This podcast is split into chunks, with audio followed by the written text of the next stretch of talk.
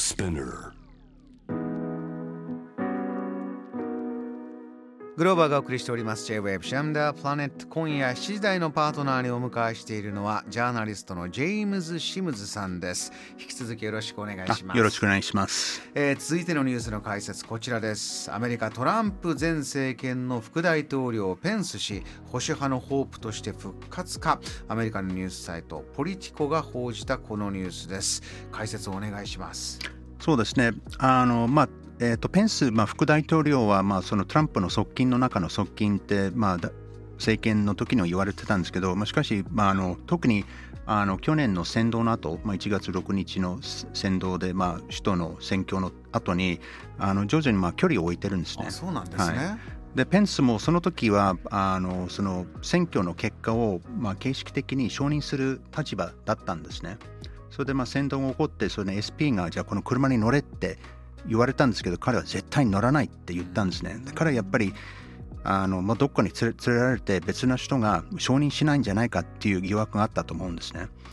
でまあ、彼はあの、まあ、例えばこれからあの話すあの中絶人工中絶の問題について、まあはい非常にあの何十年もあのこれを禁止するべきっていう動きを、まあ、訴えてきたんですね。清水さん一つあの押さえておきたいのは今年中間選挙がありますけれども、はい。この選挙の度ごとにこの人工妊娠中絶の問題というのはアメリカでやはり大きなポイントになるんだ。繰り返し日本のニュースでも紹介されてきましたがこれは現実今もそうなんですか？ああそうですね、まあ、その中間選挙だけではなくて、本当にもう地方選挙まで地方議会とかでかなり地方議会でいろんなあの法律禁止したりあるいはあのその人工中絶を難しくするためのいろんな法法律な措置を取ってるんですね。で今その中絶の問題がおすごいまあクローズアップされてるのがあの2週間前ぐらいあの最高裁の判例の草案が漏洩したんですね。えーリークされて出てきたはいはい、でそれをまあその50年前のロー対ウェイド、まあ、その人工中絶を合法にしたあの判例を覆す草案だったんですね。この50年前の今おっしゃったロー対ウェイドというこの、えー裁判の判決この判例は画期的なものでずっと、えーこれは一つ支持されてきたものだったんですか？まあ、ずっとまあその連邦裁のまあ最高裁の判事候補になってる段階でもこれはずっとみんな踏襲するって訴えたんですね。うんその議会で承認して、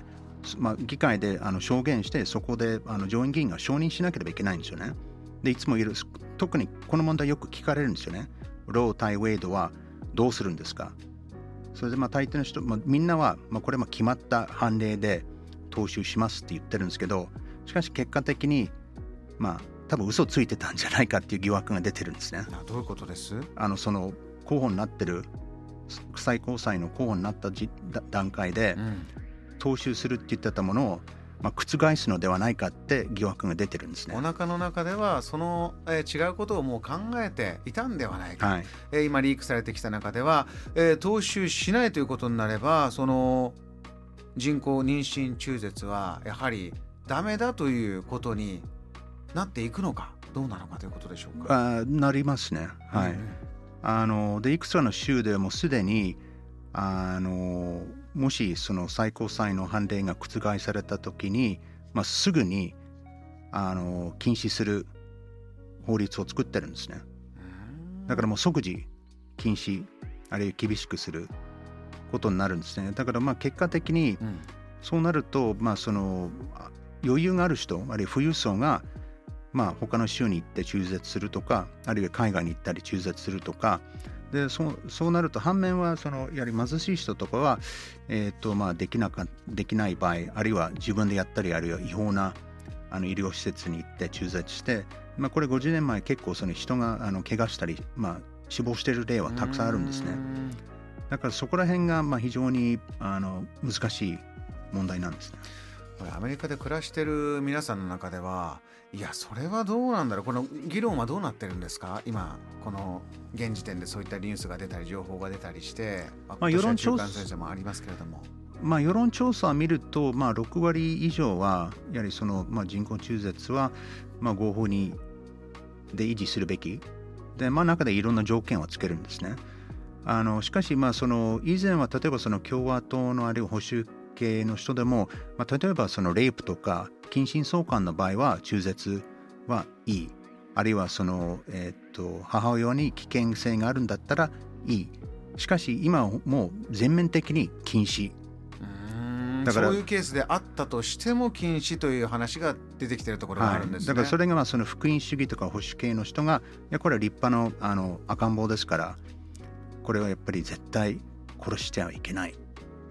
だけどそれはまあその、まあ、例えばレイプされた女性とかその近親相関で妊娠した女性それはちょっとまずまず落としますね。うんえー、これが、えー、現実の議論として、えー、ある州ではもうもう全ての条件無条件にこれ禁止というところも出てきている他にも、えー、この課題国民の中で議論が分かれるような課題この銃の問題もあるそうですね。そうですねあのこれもなかなか解決しづらいですねだからもともとその憲法改正2条ではそのまあ民兵をあの維持するための、まあ、改正だったんですね。だから銃をまあ保持できるっていうことでしかしそれがどんどん拡大解釈して、まあ、機関銃とかあるいは銃弾がまあたくさん入れられるような拳銃とかも持てるようになってるんですね。で場合によってあの免許もなくてあの身元の調査もなくてそれでも普通にも隠して携帯できるようにもなってるんですね。うんであのでまあ私はまああの家族とかみんな、まあ、特にあの弟とかみんな銃持ってるし、まあ、猟銃とかあの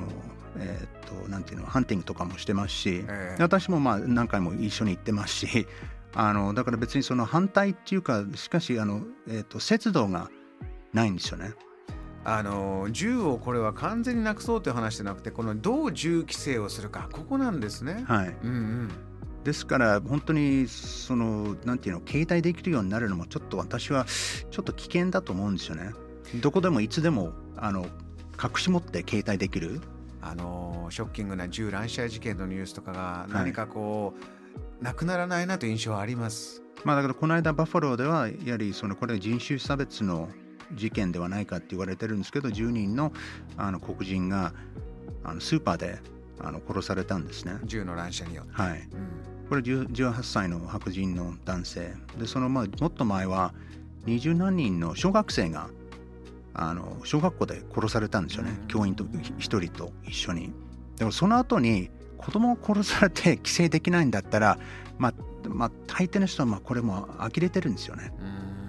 こんな子供があの殺されても銃規制できないんだったら、まあ、できないのではないかっていうまああのなんていうのかなその呆れ呆れ呆れてるっていうこともあると思うんですよね。この問題はいかがでしょう？ここから11月に向けて、えー、何か議論が大きくなるようなムードはあるんですか？いかがですか？多分銃規制は結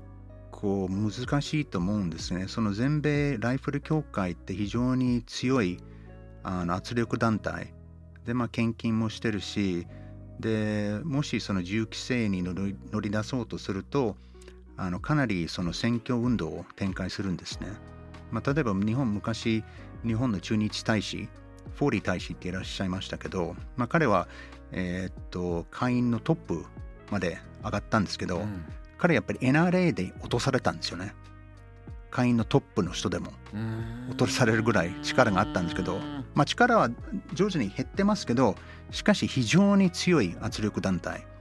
で非常に極端。だから、はい、その今 NRA という言葉が出ましたけれどももうかなりあの遡ればあの映画のドキュメンタリーで、えー、マイケル・ムーアさんがこうねえー、突撃でもって取っていってあの時もクローズアップされましたけれどもこの問題というのはそこからも年月経ってますがずっと続いているということなんですね。そうですねだからまあ身近には私はそういう、まあ、事件はないんですけど例えばその私が、